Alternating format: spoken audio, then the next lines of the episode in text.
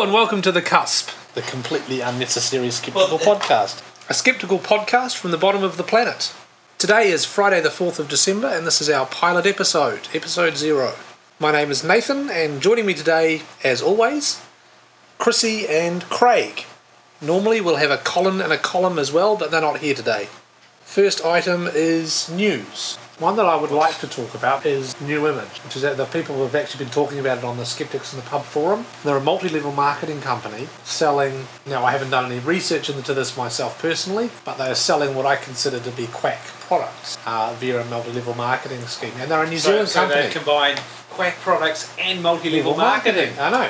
Bang for your Wow. buck, right? Because they've been in the paper recently, in the business news, for making a $14 million profit or something. Now, the funny story is, for the purposes of full disclosure, I know the guy that owns the company. He's actually a magician. He also gives me money. Um, I've actually done two I think you jobs. should stop right now. Conflict of it. Full disclosure, full disclosure, this may prevent me from talking about them in any great depth, but I've actually done two jobs for them. One where I had to program up a laser, and I had to sit through their, their whole presentation where they were giving awards to various people and clips from their ads showing how great all of their colostrum and So this is cam type products. Yes, yeah. Well, like I say, I haven't done the research, but as far as I could tell from what I've seen, they are they are peddling quackery. And uh, Vicki told us not to use the word quack, so uh, we'll probably cut that out as well.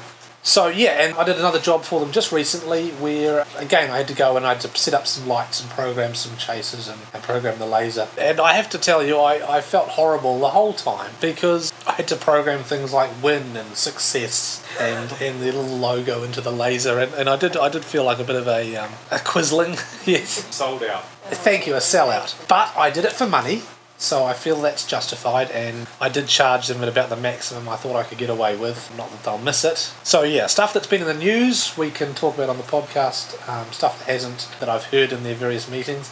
The last one I actually stuck headphones in, and I listened to Tim Minchin at, at full volume, and I read The Greatest Show on Earth. So I was being as sceptical as I could be. That was your What- antidote. That was indeed inoculating myself against the, um, the multi-level magic. A school getting some money from Scientology. Yes. Scientology. Okay, so here we go. Scientology, a school that has been linked to Scientology. There's some, some readings being And yeah, yeah, yeah. They, they, they were they were using some L. Ron Hubbard books as material in the school. Yes. Now, Ron Um, Hubbard is the founder of the Church of Scientology. Thank you, because the audience didn't know that. One- But one- the, the upshot was that the school was getting $1.4 million or something in grants because they're a school, um, and the school itself is linked to Scientology, and um, they're teaching some L. Ron Hubbard material in the school Interesting. to the children. Yeah. It's not a large school though, it's quite a small school, about 70 children or something like that. So that's our news item for the day. Well, certainly something um, something recent that is uh, not necessarily skeptical related, but science related is the, the, the asteroid that was found in Antarctica back in 1984, ALH 84001. Yes? which um, supposedly in the 90s was revealed to um, have evidence of uh, Martian Martian life, and was then I remember uh, that.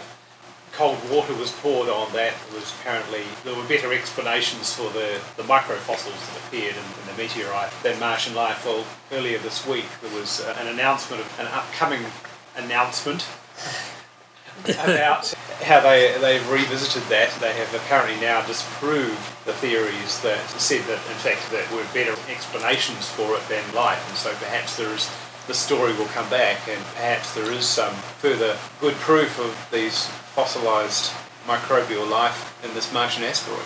That is very interesting. Awesome. Uh, the next segment is Meet the Hosts. We're all going to introduce ourselves one episode at a time, and I've volunteered to start. I used to be a fundamentalist Christian and a young earth creationist. Who is People in the room may even be surprised to hear that because it's not something I tell people very often. Got, uh, God, wasn't my plan. excuse me. Right. Yeah, That's that's Your the man who owns the recording studio. His cell phone is going off. Hello, Nathan's phone. Is that God speaking? That's right. Hello. Could be a client, and he's just answered. Yeah. Okay. So carrying on. Fundamental Thank you, fundamentalist Christian and a young Earth creationist. I believed in a literal seven-day creation. Was it for me? Yes, sorry, it was God, and he heard that. he wants to talk to you. Excellent. Do carry on. My skeptical journey started around about 2004, 2005. A friend of mine gave me Penn and Teller bullshit to watch, and I watched Penn and Teller bullshit. I didn't particularly like the episodes on creationism, and I didn't particularly like the episode on the Bible, but I liked loved the rest of it. And one of them featured James Randi. So I went to randi.org, I joined up for the forums, and I started talking to people and arguing with people. We had some I had some interesting discussions on the religion and philosophy forums. I um, I think I more or less got my ass handed to me, and I never really went back. I still don't go in there in there these days. Over the course of about a year, this is 2006, so quite recently, I basically went from being a fundamentalist Christian and young Earth creationist to a hardcore skeptic and a full-on atheist. So that took about a year. And I sort of went through stages of, well, okay, there probably still is a God, but maybe he doesn't have the same sort of interaction with the world that I used to think he did. To, well, if he doesn't interact with the world, then why do I believe in him in the first place? And I ended up an atheist. I need to tell you a bit about my background. It's a, um, a brick wall. Uh, there's a window in it, and uh, there's a couch up against that. Thank you, thank you. Sound effects there, Mr. Craig. I, uh, I'm a magician and I work in theatre. I volunteer in theatre, do lighting and backstage, and I'm a skeptic. How long have you been a magician for, Nathan? I've been a magician since my early teens, I guess. I sort of started watching on TV. Um, I copied a few things. I learned how to do a French drop by watching someone do it on TV once, and I'm still working on it. I've nearly got it down. And uh, I just sort of bought magic tricks, and when I moved to Auckland, I joined a magic club. Uh, and I work in a library. I'm a learning centre coordinator, which means I supervise people using the computers, really. Answer difficult questions like how do I attach a CV to my email? How do I open a new tab? How do I open a new tab? Fortunately, we don't have Macintoshes. There's an in joke there, which none of you are going to get, so we'll cut that out. And that's me. So, the next thing is the topic that we're going to be talking about, and the topic is psychic detectives. Specifically, I think in the New Zealand, from the New Zealand point of view, uh, we have a show here called Sensing Murder. I have got some information that I We're into the third specifically. season. Third season, they are, and I didn't print off my actual The notes. difficult third season. yes. Yeah. Well, not much to tell you really. There's a company called um, Ninox or Ninox that runs it, and they bought it off of a uh, Dutch company. I'll probably tell you what the Dutch company's name is if anybody cares. Danish Nordisk Film TV uh, invented it, and they sold it to the um, Ninox in New Zealand, and they've basically franchised it around the world. I think the Australians have a Sensing Murder. When I was doing some research, I found the Victorian Skeptics website, who I assume are skeptics that dress in very non-revealing clothing and are very repressed about sex. Victorians, see how I did that? Well done. It's going to be a comedy podcast. We're it? going to throw some jokes in, otherwise no one's going to want to listen to it. And they have a sensing murder over there, and they've done a very, very, very um, sensible debunking of it. And what it basically comes down to, I, I believe they've actually got it removed from television oh, is that right? in Australia. Basically, what their argument comes down to, and I actually hadn't thought of this until I went to the website. This is the first time I've actually read this. One of the points they make is that the psychics are put in a room with a photo, which they turn face down so they don't get any information from it.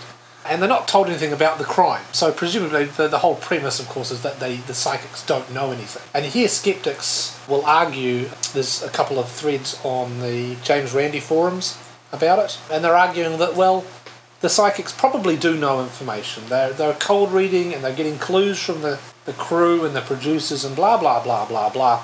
What the Victorian skeptics have basically said is why aren't they given the information? If they are getting new, fantastic, uh, important information from the dead, or from the other side, or, or from um, a, an astrological chart, as one guy I think does it in Australia, why don't they give them all the case information that they have so far and then ask them for new information, information that we don't already have? And what it is effectively that they're doing is basically a carnival sideshow where they're just proving that they can be psychic by revealing all this information that we already know. What we want is new information. Why don't they do that? Why don't they give them the case files, give them everything we know, and then say, okay, now tell us who did it. Tell us where the body is. Anything. Anything that we didn't already know. And of course, they, they've uh, missed the control aspect too by if they put a photograph of, say, Paris Hilton's Chihuahua instead. Yeah, exactly. And, and what information do they get from that? Yeah. But again, again, that's that's going back to the whole concept of the psychics every episode, and more or less just proving that they're psychic.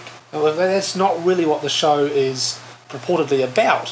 What we should be seeing is just give them everything. Tell them what the case is about. Tell them the names of the people that are involved, and then say, okay, now tell us what we didn't already know. But that wouldn't make good TV. Exactly, and that's and that's the point. It's, it's it's it's not about solving crimes. It's not about helping people. It's about good TV. It's about bad TV.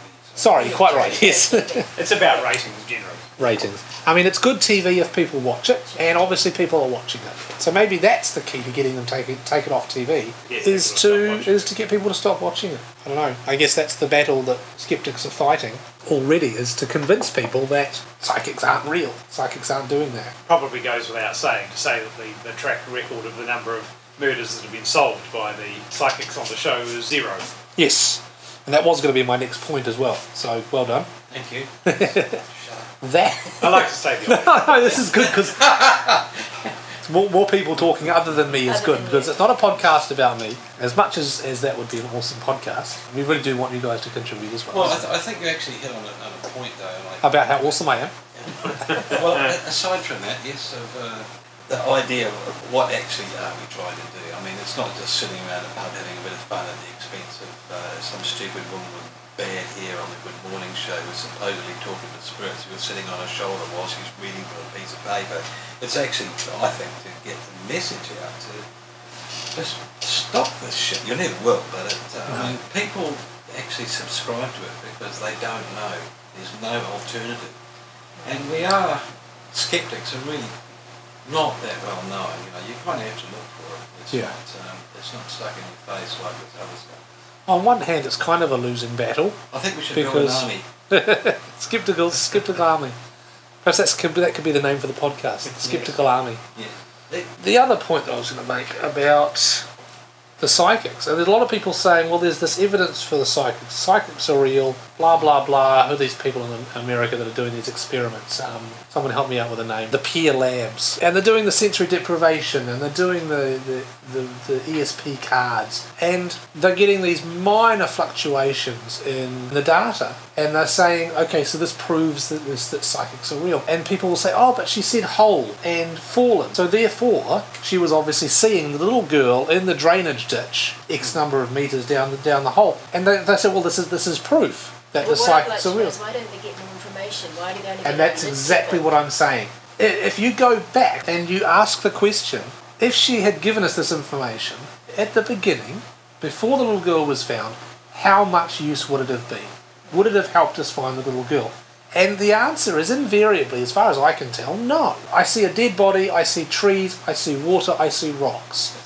Okay, that's great. You've just predicted where the body was, but knowing that information, does that help us find it? Does it help us solve the case? And if anyone's listening has any information or situations where, where a psychic has actually given detailed information that's helped solve a case, write in or send us an email. That's assuming anyone's actually listening to the podcast. Hi, both of you. the audience was on. Yeah, but I'd love to see a case where a psychic has given detailed information and that's actually solved a case. Now, that in and of itself isn't necessarily going to prove anything, but if we had two or three of those, or four or five, then maybe I'd start to I'd start to maybe have an open mind, and that's really it. The, Maybe the- you close your mind a little more to that explanation. The, Yeah. uh, the Sky Casino obviously doesn't believe in them because No. there's no sign outside saying um, No psychics. No psychics. No Yeah. And in fact, like you look at that, the 9/11, the, you know, the World Trade Center. How, how many people died there? Thousand, six thousand, something like that. How many would have been doing regular psychic Yeah. visits? Yeah. And how many of those? How many of them got a, got their psychic saying you're going to die in a fiery inferno Oh, tomorrow? in actual fact, there's a really funny story about psychics. I don't know if stop you've heard this one. We've got plenty of tape anyway. We can Yeah, we've heard this one. Stop. It's uh, Peter Sellers, of course, was a regularly visited a psychic. You've heard that story, have you? I think I've heard. Yeah, Ah, I you've don't some, well, I, I don't think I have. Every, Tell us anyway. Absolutely, you know, reliant on it. Every week he'd go. And as it happened, Blake Edwards was trying to get the Pink Panther movies going. right. So he, he went to, Peter Sellers would go to the psychic. And of course, Peter Sellers' agent had already primed the psychic to go, uh, I see a very great opportunity coming up. I see the initials BE. You know, so next thing, of course, Blake Edwards comes along with the... No, no, the first thing that happened was, sorry, he met Britt Ekland in a hotel. Ah. and so he married Britt Ekland, and then, then the next thing that happened, of course, it was... Oh, that's marvellous. Yeah, yeah, Blake Edwards' side of it was really good. The Britt Ekland side wasn't that flash, but uh, but the faith and, and the, the fact that he, he the, these initials just by chance, you know, the, the fact that the BE actually was from Blake Edwards. Insane. And that's the harm. People believe what they're told and then they go and do And stupid go the things. Push one. I don't personally know Britt Ekland. She may be a lovely woman, but Oh, fine, upstanding. and, uh, Sorry, I disturbed the flow. Carry on. no, I think I think we've covered psychic detectives. There's really not that much you can say. So do we know when um, the new series of Sensing Murder is actually starting? Yes, I do. It was on Wikipedia. It's 2010 that it is supposed to be starting. Season 3, no, Season 4, 2010 is currently scheduled to screen in early mid 2010. So presumably it's in production at the moment. Very, very, very close to being done, I'd say. I wonder if there's anybody on the crew that could give us some inside Well, that would be a knowledge great, what- inter- how- great interview. Consensus there, I think, is that we all don't believe in psychic detectives. Anyone? Good, right. Yep, Proven. See? that easy. Quite easily It done. is. The next segment is Woo Zealand. That's stuff that's happening in New Zealand, stuff that we feel is relevant to Kiwis. And today, instead of having a set topic, we're going to have our interview with the chair entity of the New Zealand Skeptics, Vicki Hyde. Hi, Nathan. Okay, so we'll just start asking questions, shall we? Sure. So, for those who don't know who you are, can you give us some, some info and background and what qualifies you to be a skeptic? Uh, well, you know, I've been head of the New Zealand Skeptics, or chair entity, for the last oh, 17 years or so. I've had a long-term interest in science and the paranormal right from the days when I was a kid getting books on Velikovsky and Asimov out of the library, and basically taken it on since then. Well, that just answered about five of my questions. If you want some more background, I started university studying astrophysics and astronomy and found that I could actually make more money by doing astrological birth charts in my off time or during long lab periods, much to the horror of the uh, lab assistants. And then when I ended up doing a my major actually switched over to psychology, it became fairly apparent why the astrological star charts worked. Nothing to do with astronomy, of course, but a lot to do with human psychology. And that was kind of the underpinning academic interest as well as the, the general science interest. So you actually started out, what, not as a skeptic, but you came to it through through the astrological readings that you were doing. Well, I was interested in astrology, I guess. Um, I, partly because of the history component, partly because of the, the psychology, partly because of the astronomy type stuff. But it was pretty clear that you could manipulate it any way you want, and the more charts that I did, the more I realized that and recognized that. And I guess as I later progressed on through my skeptical career, the more actually they made me a bit concerned in that um, astrology, for example, depends very much on stereotypes. So what I, often, what I often say to people is, you know, I don't get on at all well with Scorpios. See, I'm a Gemini, you know, Scorpios just don't mix well, and Scorpios are nasty, terrible, aggressive people, they're oversexed. All the different charts and things that you read about Scorpios, they're, they're pretty grotty. At which point you've lost one twelfth of your audience who've Yeah. decided they don't like you, but the other 11 twelfths are just nodding their heads because they've read the same astrological books. And then you turn around and say, and I don't like Jews or Samoans either. and that makes people sit bolt upright in their chair because very few people have ever actually considered that astrology uh, works on stereotypes in the same way that uh, deciding what people are like based on their skin color or their religion or their political viewpoint or anything else is a stereotype. And it's got that nasty little underpinning. And it quite, quite put me off the whole thing. That's a very good point. So I've got to ask, because um, Craig wanted to know, what's your star sign? Uh, officially, my star sign is asparagus. Asparagus. Yeah, on my um, company website, we have a profile for the staff members, and it has star sign, and, and mine says asparagus. And I got rung up by the head of the New Zealand Asparagus Council one day wanting to know why our website was number one on a Google search for asparagus in New Zealand. Classy. I'm a Gemini with Gemini rising, actually. Uh, does that actually mean anything? Well, um, with, with Mercury in the 12th house, which is a sign of communications, I'm supposed to be psychic. Okay, apparently. now you're just making shit up. Astrology. So you've been this, the chair entity for how long? 17 years, God help me. 17 years. That's uh, that's quite a long time. I guess we've traditionally had long-term presidents. Uh, Warwick, who was president uh, or chair before me, I think was in there for 10 years. Personally, I'm kind of philosophically opposed to having been in the position that long, but it does require an unusual blend of skills in some respects. The, the willingness to be polite to some DJ who rings you at 7 o'clock in the morning on Friday the 13th with this neat idea of talking to the head of skeptics about why Friday the 13th is a bad idea. If you can wake up and be polite and get a point across, then you know you will be a man, my son, as Kipling said, or a head of skeptics, as the case may be. How many would you say are in the New Zealand Skeptics? How many members? We've got about 500 paid up members. We have about 1,500 plus on our email alert list. So there's a lot of people who are interested. And in fact, it's, it's something that's happening worldwide. There's lots of grassroots stuff happening with people, um, particularly um, digital natives, looking at things like Facebook, using things like Skeptics in the Pub and, and um, digital networking of one form or another to actually spread the word and, and stories out there, as well as the, the more formal, sort of longer term organisations such as the New Zealand Skeptics or, or CSICOP in the States. So the grassroots movement is actually benefiting the official skeptics. I'd say it's, it's a two-way relationship. Actually, the grassroots, some of whom actually don't know about the the official or the, or the back history of, of skepticism in general. They just got fed up with some of the woo that's out there. They provide, I guess, new blood and invigoration for the old timers, as it were, who used to dealing in you know journal articles and dead tree paper stuff, and vice versa. The official organisations that are out there actually provide some of that background and history and resources. So it's a really good relationship that I see growing here, and it's happening elsewhere. The Skeptical Inquirer, the most recent one, for example, out of the States, had three or four articles looking at this whole skeptic generation 2.0, as they called it. And it's really good to see and very, very heartening for the future. How long have the New Zealand Skeptics actually been an organisation?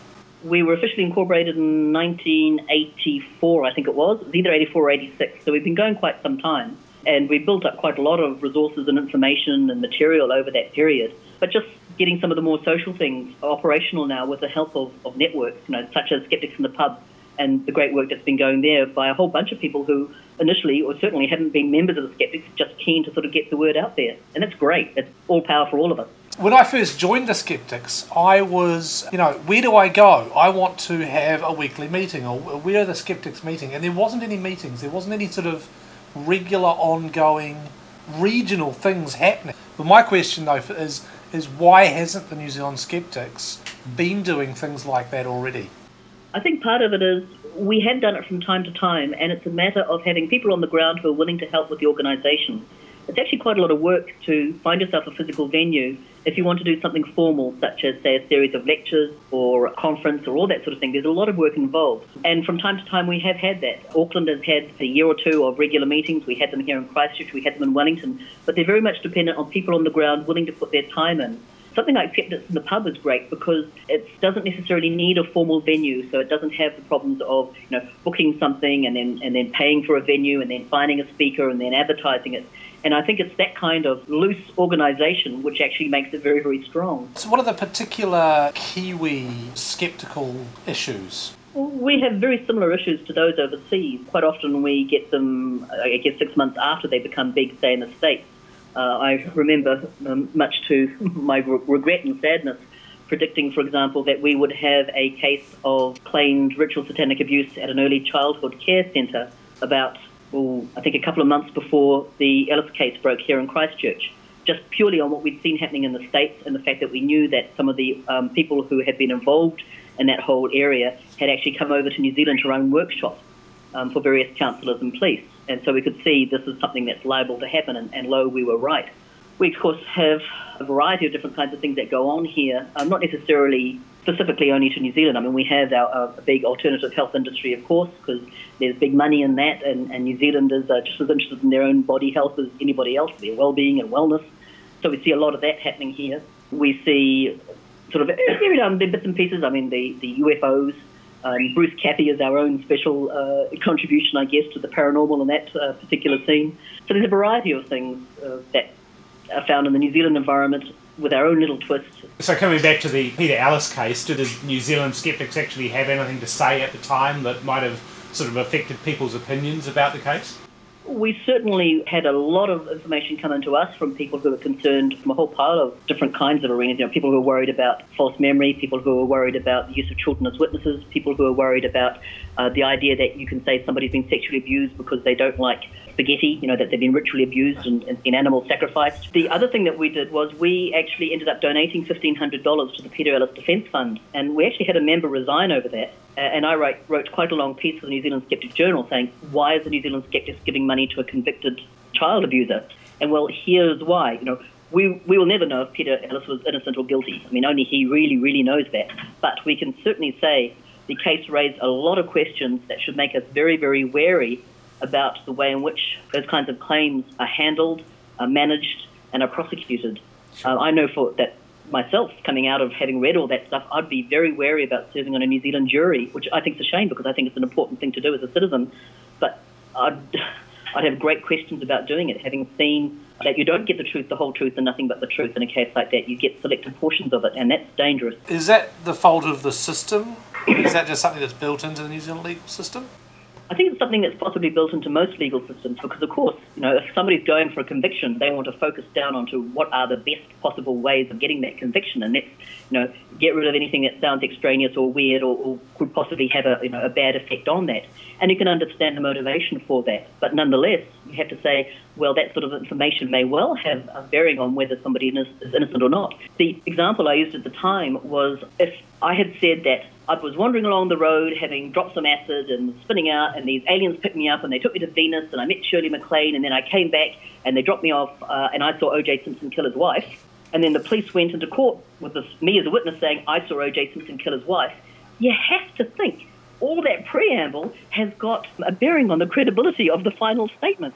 But if that preamble doesn't get told to the jury and they just hear, I, heard, I saw O.J. Simpson kill his wife, how are they to know whether it's a credible statement or not?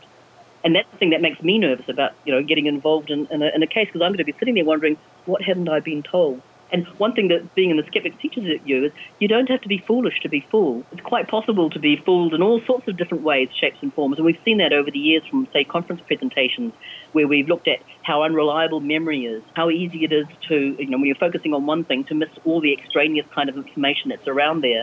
The sorts of things that you can, how, you, how easy it is to, to kind of tamper with memory and, and our own biases. One of the important things I think that the skeptics teach people is really be careful about your own assumptions and biases about what you think of about the world and how it works. Do you think that Kiwis are overall more or less skeptical than the rest of the world? Well, the world's a pretty big place. I think that we're probably more skeptical than, say, much of the US. We don't seem to have the same problems that they have over there. We have fairly fairly rare occurrences of the Virgin Mary being seen in pieces of burnt toast here and as being a major news item. We have our own foibles, um, but I think also possibly the traditional tendency for Kiwis to be fairly practical about things and pragmatic about things may help. And of course, being far more secular than the US, I think also helps a great deal. So let's say comparing us to Britain, which is a similar level of secularism.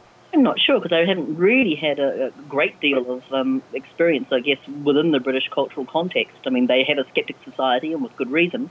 I, I guess if you want to look at things globally, the, the ones that always come across as uh, the, the most under threat probably would be the Indian skeptics, who have to deal with a whole society which is so very strongly religiously based and, and very strongly in the hands of people like you know the, the godmen and various gurus and things and reading their magazine can be quite disheartening at times you know you think oh these poor souls so we do have a relatively easy time of it over here we do, but I'm concerned about things, for example, such as the, the rise in the alternative um, health industry, um, the so-called alternative medicine, as somebody put it, scam, which I think is great. That's been we've seen that rise, and it's become actually more a core interest of the skeptics uh, in over the past decade or so than it has been hitherto. And part part of that is because you know we're seeing government money going into funding alternative medicine, ministerial advisory committees on complementary alternative health processes. We've seen our hospitals go in for having healing touch rooms, you know, and that sort of thing really shouldn't be done without somebody standing up and saying, well, tell me, is it actually better than what we're doing now? And recently there was the um, uh, the case of uh, the ACC wanting to save money, and it occurred to me really they should be looking at the, the, things that are funded by the ACC that don't have a lot of evidence for them, such as acupuncture and, and so on. Yes, that's certainly a concern. I mean, they, they took on the physiotherapists, and one could argue that possibly physiotherapists are being overused, but certainly you can actually point to good positive outcomes for physiotherapy and good um, evidence-based medicine for the use of physio- physiotherapy over a whole host of different kinds of areas. People often talk about the Hippocratic Oath, you know, first do no harm. And after all, alternative health is great because, you know, it doesn't do any harm, there's no side effects because, of course, you're swallowing sugar pills and vitamins and drinking uh, water. But the thing I think that should be the second thing is, sure, first do no harm, second do some damn good. And if it's something that does no harm, that does good, that does better than what we currently have, it's not alternative health. It's medicine. And there's harm being done to the taxpayer. Well, taxpayer and also I think to the consumer as well. The thing I find saddest is that we don't have that much protection for the consumer in that area. There's not really any organisation tasked with keeping an eye on the alternative health area and the claims that are being made and whether those claims are living up to, you know, consumer protection laws, the kind of outcomes that are happening. Every now and then you'll see a coroner's case are fortunately relatively rare, but you will see them, which involves alternative health practices. Every now and then you'll hear of a doctor who's been struck off because of their doing stuff which is inappropriate for a medical doctor, but then they can go out and, and practice their naturopathy, and we've seen that happen here in New Zealand, and Hamilton and other places. And even the Health and Disabilities Commission, I think one of the most shocking things we had at one of our conferences was when a representative from them stood up and said, well, if an iridologist diagnoses something with you and they get it wrong and you put a complaint in, our process will be to ask other iridologists whether they made the diagnosis correctly based on the theory of iridology. Now, you can kind of see where they're coming from in that if you have a back complaint, they're not going to ask a physiotherapist whether the orthopedic surgeon did the right thing. They're talking to people in their own modality. But we had assumed, I guess, that the Health and Disabilities Commission would first ask, is this a reasonable health, you know, treatment?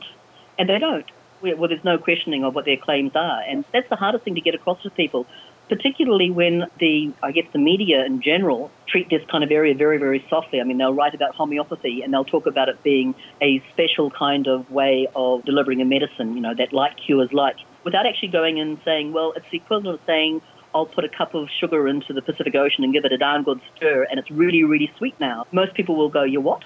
If it's explained in that fashion. But merely just saying it's special dilution makes it sound as if it's got some kind of legitimacy. But I get the feeling that the most of the New Zealand public actually don't know what homeopathy really is, and because of that, they tend to accept it and, and when they go to the chemist. Yes, and the frightening thing is actually seeing chemists who have things like homeopathic first aid kits on their shelves. They'll have that, and they'll have rescue remedy and all those other things because they sell. And my question to them is: Is the health professional you see most often, that lovely marketing phrase they like, is it that they don't know enough about health and their products, that they don't understand that they're selling, you know, what look like bogus medicines, um, or is it that they do understand and they don't care? Either way, they're not the health professional I want. You should probably avoid saying bogus because we don't want to have to edit your interview there. So let's say let's say allegedly allegedly bogus. Can we can we do that? I said looks like bogus. All right, all right. Vicki says bogus. Before you know. Okay. it looks like bogus, and I wasn't referring to a specific organisation, so so we're okay. You have got to tread a very fine line.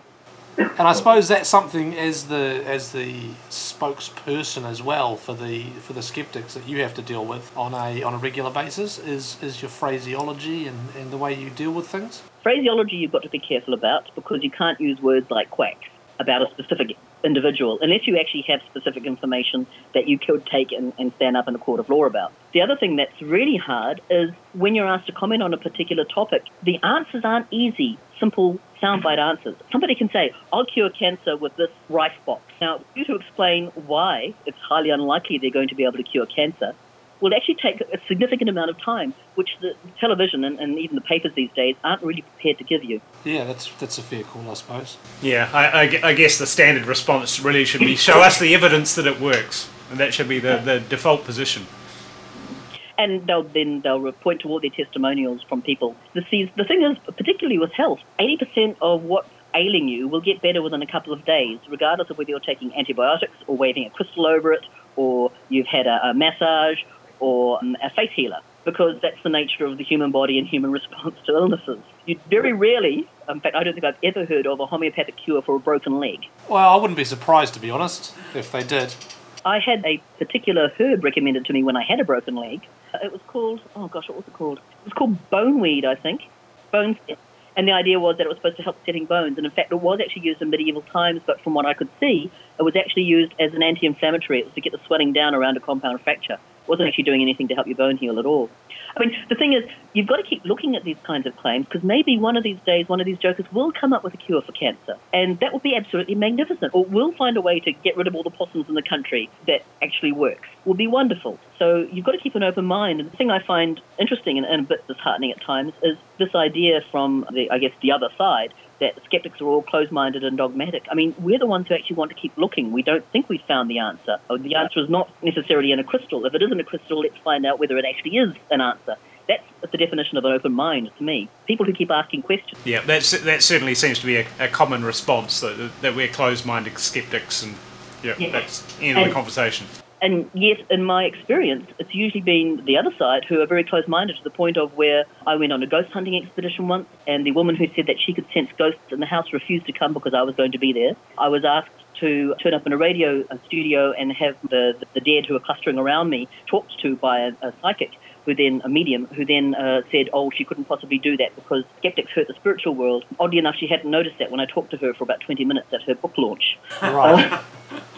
And, and these are people who will claim that they're open-minded. They're just letting you know the, the wonders of the world, you know, flow through them. And of course, again, the classic skeptic's line is, yes, be open-minded, but not so open that your brains fall out. In fact, it really comes down to the different definition of open minded. Uh, when the believers say that they're open minded, what they're actually saying is we just believe anything. So the, it's a different, different usage of the phrase. Well, yeah, I mean, people imbue words with the power that they want them to power, and, and open-minded to them means we're open-minded because we have this particular belief, and that's the belief that we are open about. It's a bit like the creationists saying that evolution is just a theory, when in fact, in science speak, theory isn't just an idea or a hunch I had. It's actually something that's done here equivalent to a law. Can you tell us what some of your favourite New Zealand woo stories or, or things that you've dealt with? I guess my favourite one has to be the 1956 UFO sighting. Now, I wasn't around at that time, but having read the reports about it, the idea that uh, there were all sorts of reports up and down the country of two UFOs which apparently came in over the North Cape, flitted apart. Um, one was spotted over Hastings and another one was spotted over towards New Plymouth, and then they must have come back together again over Cook Strait because they were both seen together in Christchurch and then flitted off east and west again. And the cops and radio stations and papers had all these reports from people up and down the country that had seen these things, and it was documented as one of the best documentations of UFOs of all time. I'm particularly seeing one of the other UFOs was apparently seen in the Gulf of Mexico later on. Ah, Uh, the same, the same UFO. Yeah, well, obviously, it was on the same greater circle, I I guess, as Bruce Cathie would have put it. But the thing that was wonderful was it was a hoax put together by a bunch of Otago University students, some of whom, um, after being knighted by the Crown for services to medicine or becoming university professors, ended up in the skeptics, oddly enough. They, they ran this hoax and they had given these briefing sheets out to their mates at Knox College, and as everyone flitted off up and down the country for their holidays, saying, Here, if you live in, in Whangarei, ring your local radio station at this time saying you've seen this. And they had this whole briefing sheet. It was brilliant. Oh, that's quite clever. So there was never actually anything to see. there was they just did it with, at all. with phone calls. That was quite in- interesting. The um, Bruce Cathie, that's a name I haven't heard for a long, long time because that was the Captain Bruce Cathie I, I gather you're referring to. Wrote a book called Harmonic 333. Yes, he, he had a theory of there being these Uh, grid, um, grid, yeah. grid lines under the sea, and, and he'd taken photographs of them, and he had all these these ma- mathematical formulas that perfectly lined up with where they were supposed to be. Yeah, it was one of the reasons why I took an interest in logarithms when I was in fourth form because I was working my way through Bruce Cathie at the time. Um, I went to see Eric von Daniken when I was 14 when he came out on a tour to New Zealand. I got my father dragged him along to uh, take me to it. Um, I was a member of the, the founder member of the New Zealand Spaceflight Association, which was a slightly more serious kind of uh, organisation. So there were all these kinds of things happening, um, I guess, in my background that made me interested in this sort of stuff. The thing that was interesting about the 1956 UFO thing the story about actually how it happened didn't come out for about 25 years. And it only came out because the reporter started doing some digging on this amazingly documented UFO sighting, I think after the Kaikoura UFO had been seen. And so they were doing a background story and came across this. And one of the guys happened to still have his briefing sheet. It's been reproduced in a copy of the New Zealand Skeptic. And it's a wonderful example of how you can put together a complicated hoax and nobody get around to telling anybody. They're just doing it for their sheer, sheer fun and enjoyment and never being revealed. I mean, it's a bit like the um, what they call the surgeon's photo um, of the Loch Ness Monster. It's the classic one that you see. A man revealed on his deathbed that he was involved as a, as a kid in putting together a toy submarine and a couple of bits and pieces and taking, you know, helping them to, to take the shots. Yeah. Yeah. Or the Fox sisters. Was Yes. it the and they revealed it just when they were when they were older. seance Yeah, but it's the, the whole the spirit, the whole or whatever it foundation of was. spiritualist church Yeah. is predicated on a hoax. I mean, which they didn't bother telling anyone about. So, what are what are the New Zealand pseudosciences and paranormal things that you've dealt with that are your least favourite? What are your bugbears? I think okay, there were, there were two really. Um, one was the the Peter Ellis case and the whole thing about satanic ritual abuse. And that was very hard to deal with because it had all the same kind of hallmarks that had appeared, I guess, about over the previous five years with UFO abductions and recovered memory from those. But people had then shifted onto something which is far more plausible and, in that case, far more dangerous. And the thing that was really worrying about that was we know that sexual abuse of children happens. We know that uh, you know we have far too many children who are killed in this country year after year after year. So it's not something you can laugh about. It's not something you can automatically naysay. It's something you do have to pay attention to. But the whole dodgy nature of that prosecution and the way in which I guess it affects the kinds of things that happen with the, the, the Salem witch hunts, for example, you have to make you very cautious about public enthusiasms of that nature. And I guess the other thing which I found very hard, difficult to deal with, was the increasing tendency for people to want to put alternative health treatments onto children and say that they're doing it under you know informed guidelines and consent. I mean, we saw the case with um, Liam Williams Holloway some years back, the wee boy who had a neuroblastoma and was taken out of chemo by his parents and hidden, all with great trumpetings by Paul Holmes in his program that they were informed because they had read a book called Suppressed Inventions and Other Discoveries. There was a sad case, and, and I think in the end, the boy did die. He did die, but of course the alternative health people attributed that because he didn't get enough of the alternative health therapy. And the really sad thing uh, from that was the flow-on effect for oncology departments, pediatric oncologists, who then had to deal with a whole host of parents saying, well, you know, why should we put our children through through this? Chemotherapy is nasty. It's so much nicer if you can just get them to hold a little galvanic skin response thing and think their cancers away. And I had one on- oncologist ring me just about in tears, trying to find information on uh, that stage a, a Rife frequency machine to try and convince the parents that he was dealing with that it was a you know 50 cents worth of electronics dressed up as $5,000 worth of equipment by their local wellness clinic that was not going to do anything for their child. I hear you're a close personal friend of Ray Banana Man Comfort. I remember Ray Comfort back from my university days um, when he was preaching in the square in Christchurch. Uh, you'd have the wizard, you'd had Ray, you had the birdman, you had the violin lady, Bible lady. Um, there were a whole host of them there. And I remember annoying Ray one day. I actually had a chalk in my pocket for some reason, and I ended up drawing a very large pentagram around his chair as he was standing on it preaching. And how did he react to that? He just kept on going. Nothing would stop that man. That that seems to be about par for the course. Is uh, not really the sort of man you can shut up. Well, he's certainly done very well for himself in the States. We certainly import enough of their mediums and things. I guess it's nice to be able to export some of ours. Well, on one hand, it's nice to be rid of him, but on the other hand, he's kind of doing a little bit better over there than he than he would have if he'd stayed in New Zealand. Mm, quite possibly. So, based on all your years of experience, are you positive about the future of, I guess, skepticism and rational thinking? I think skeptics in general are a very optimistic lot because one of the tenets, I guess, of skepticism is that we kind of believe that if you give people enough information, they'll be sensible enough to make up their own minds and hopefully in the right direction. And there, always does seem to be this sort of kind of optimistic idea that you can rationalize and reason your way into better understanding of the world around you. I, do have to confess I have a, a certain degree of sympathy for, I think, Mark Twain comment where he said that you can't reason a man out of a position he hasn't been reasoned into. But nonetheless, I mean, the thing I find intriguing when I look at organized skeptics, and they're quite a diverse group. I mean, again, the stereotype is that they're elderly, balding scientists. But in fact, when you look at them, they're, broad range of political opinions, quite a broad ra- range of religious and spiritual opinions, oddly enough, quite a range of ages, uh, more so these days than they have been in the past, perhaps. But the only thing that really they have in common is this sense of optimism, that the fact that you can learn more about the world, that the world is a wonderful, magical, interesting place, Um, and the more you learn, the more you want to learn. A sense of humour, I guess partly because, you know, I laugh in order that I might not weep. But, I mean, you just have to laugh sometimes at the crazy things people believe in. And this idea that, you know, it's a good thing to ask questions. I think that's healthy for a society. But the only kind of political and, and religious type people we don't get in the skeptics are the fundamentalists. Because the very basis of fundamentalism is you have a set of beliefs and you shall not question them.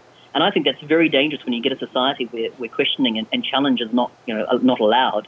You're talking just then about the belief that if you argue rationally, you can convince people. Convince people. If you give people the information, you can change their mind. That doesn't seem to be necessarily a belief that's borne out by experiment. How do you, what, do you, what do you think about that? Sometimes you can see it work, and when it works, it's very self affirming. Here's an example there's a process that happens when you go to sleep, hypnagogic and hypnopompic processes.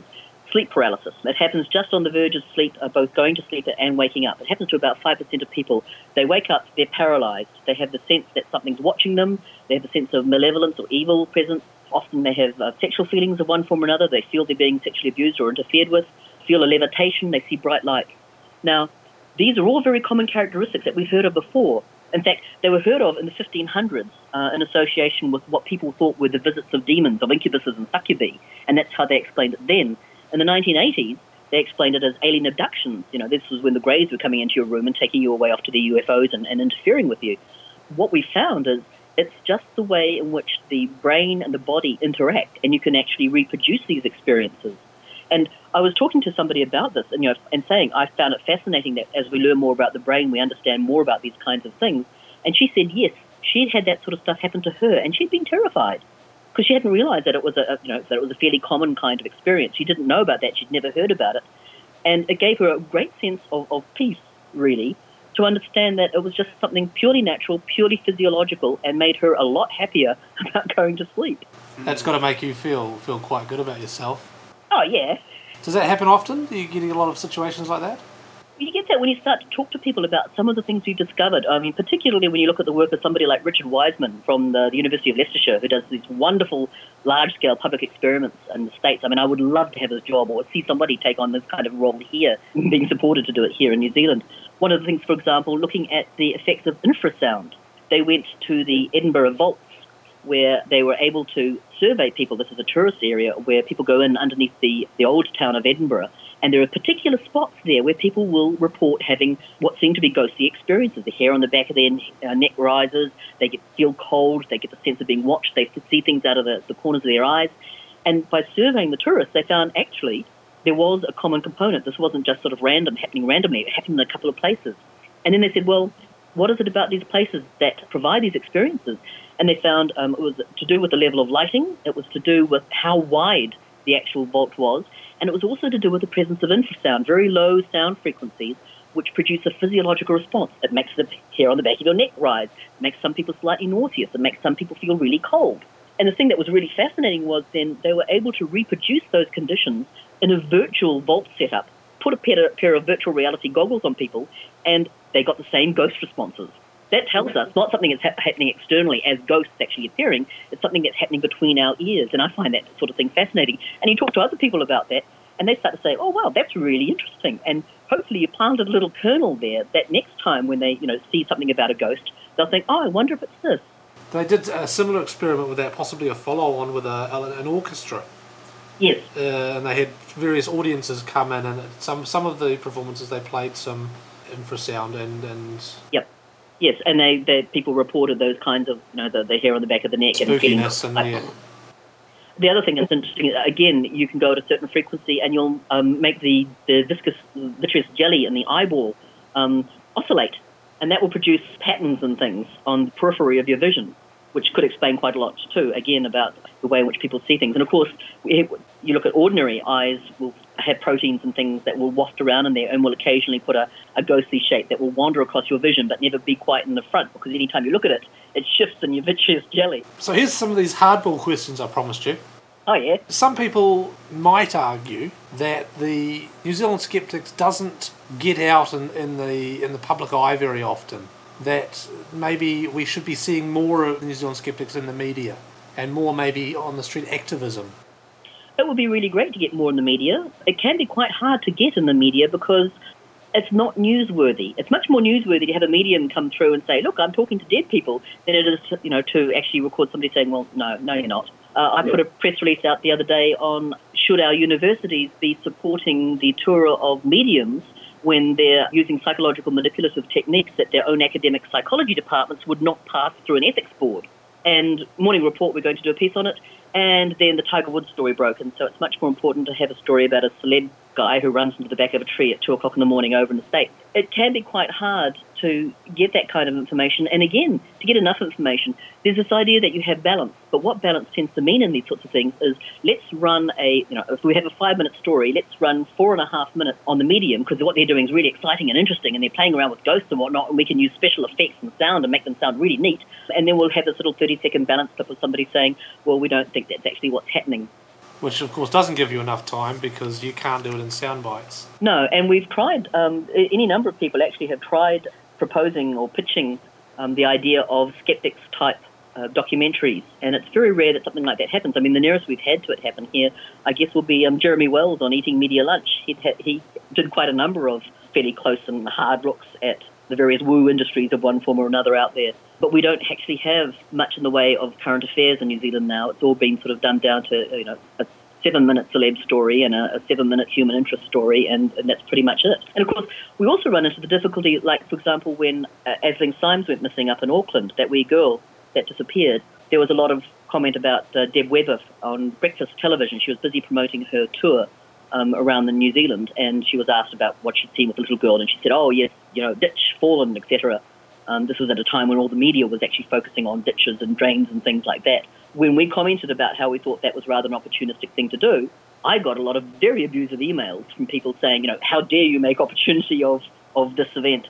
And in fact, I had actually been asked to respond to the earlier opportunists. So you're damned if you do and you're damned if you don't. The interesting thing that intrigued me on that particular one was that none of the people who wrote to me saying how wonderful psychics were could actually spell the word. There's a lot of physics talking to the dead out there, you know. I, I might be getting myself in trouble with this question, but since you raised it, do you get the general impression that people that believe in strange things, for example, the psychics and the homeopathy, do they tend to be less intelligent than the skeptics? Now, I'm only saying that because my, I myself am particularly intelligent, and uh, and most of the skeptics I know are also very intelligent. But but on the other but on the other hand, I've known a lot of very intelligent people who believe a lot of very strange things. Yes. Well, I was actually asking Vicki though, so perhaps, perhaps we could let her answer. Sure. Well, as the phrase goes, it's not how much you've got; it's what you do with it. Right. Wait, what's that oh, supposed to mean? you can find very well educated people who nonetheless will believe in, in the weirdest things on no evidence whatsoever. You can find very bright people who will believe in weird things on the basis of no what no things whatsoever. I think the difficulty comes where people will latch onto an idea and will hang on to that irrespective of what other information comes out. And I mean, we know in human psychology that that's the way in which, to a certain extent, we're hardwired to find a, look for a pattern, find an explanatory schema for it, and hang on to it because it might be right. And then to look for evidence that proves that we're right. And disregard any evidence that, that proves otherwise. Yeah. And I, I often say to people, well, I think that there's actually a really big step from going from there's a really bright light in the sky and I don't know what it is. It can't be a plane and it can't be a planet.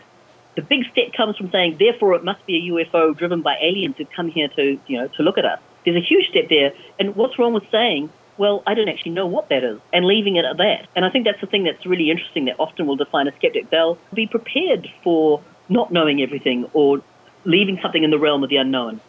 You don't think there's any sort of clear dividing line in terms of intelligence between No. your, your believers and your. No, I, I think uh, again it, it just depends on, on how you use it, whether you're willing to question things. I guess partly um, whether you're strong enough, whether intellectually, psycholo- psychologically, emotionally, spiritually, whatever you like to put it, to actually ask questions of the world. And I think that might have, and he- here we can go on another controversial area, that might have a bearing on why there are relatively fewer women in the skeptics than there are men in organised skepticism. I don't think I'm going to go there, to be honest. Maybe maybe that could be a topic for a future podcast, and we'll, Oh, you brave, brave man. to, we'll get you in to talk about that as well. Uh What, what's current at the moment? What's current at the moment? Um, we had, uh, of course, we had the, the case up north with the wee girl that went missing. Um, I've just put together a, a media eye section for the New Zealand Skeptics website, which documents all the high profile missing children and missing persons cases that haven't been helped by psychics. Because it's very easy to forget year after year after year the fact that these people keep popping up and not doing any help whatsoever.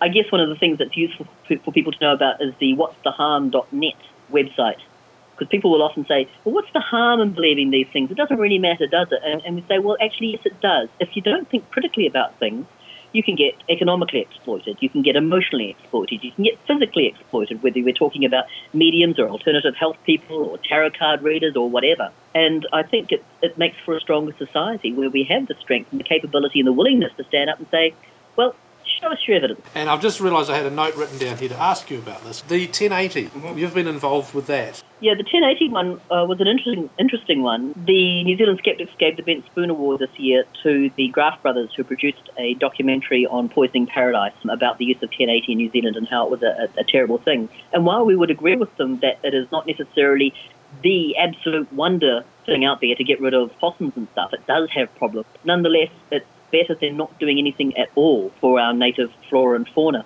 And it's particularly much better than, say, for example, taking um, bird life, dead marine life, off to an electroacupuncture machine and saying, oh, yes, we can detect 1080, as some well meaning soul did up in Auckland, and ended up with an entire article in the Herald on Sunday saying that uh, this machine had proved positive tests for 1080 in the Hauraki Gulf when it hasn't been used there in, what, six, eight years? If we're going to make decisions about our environment, we have to make it on the basis of science, not pseudoscience.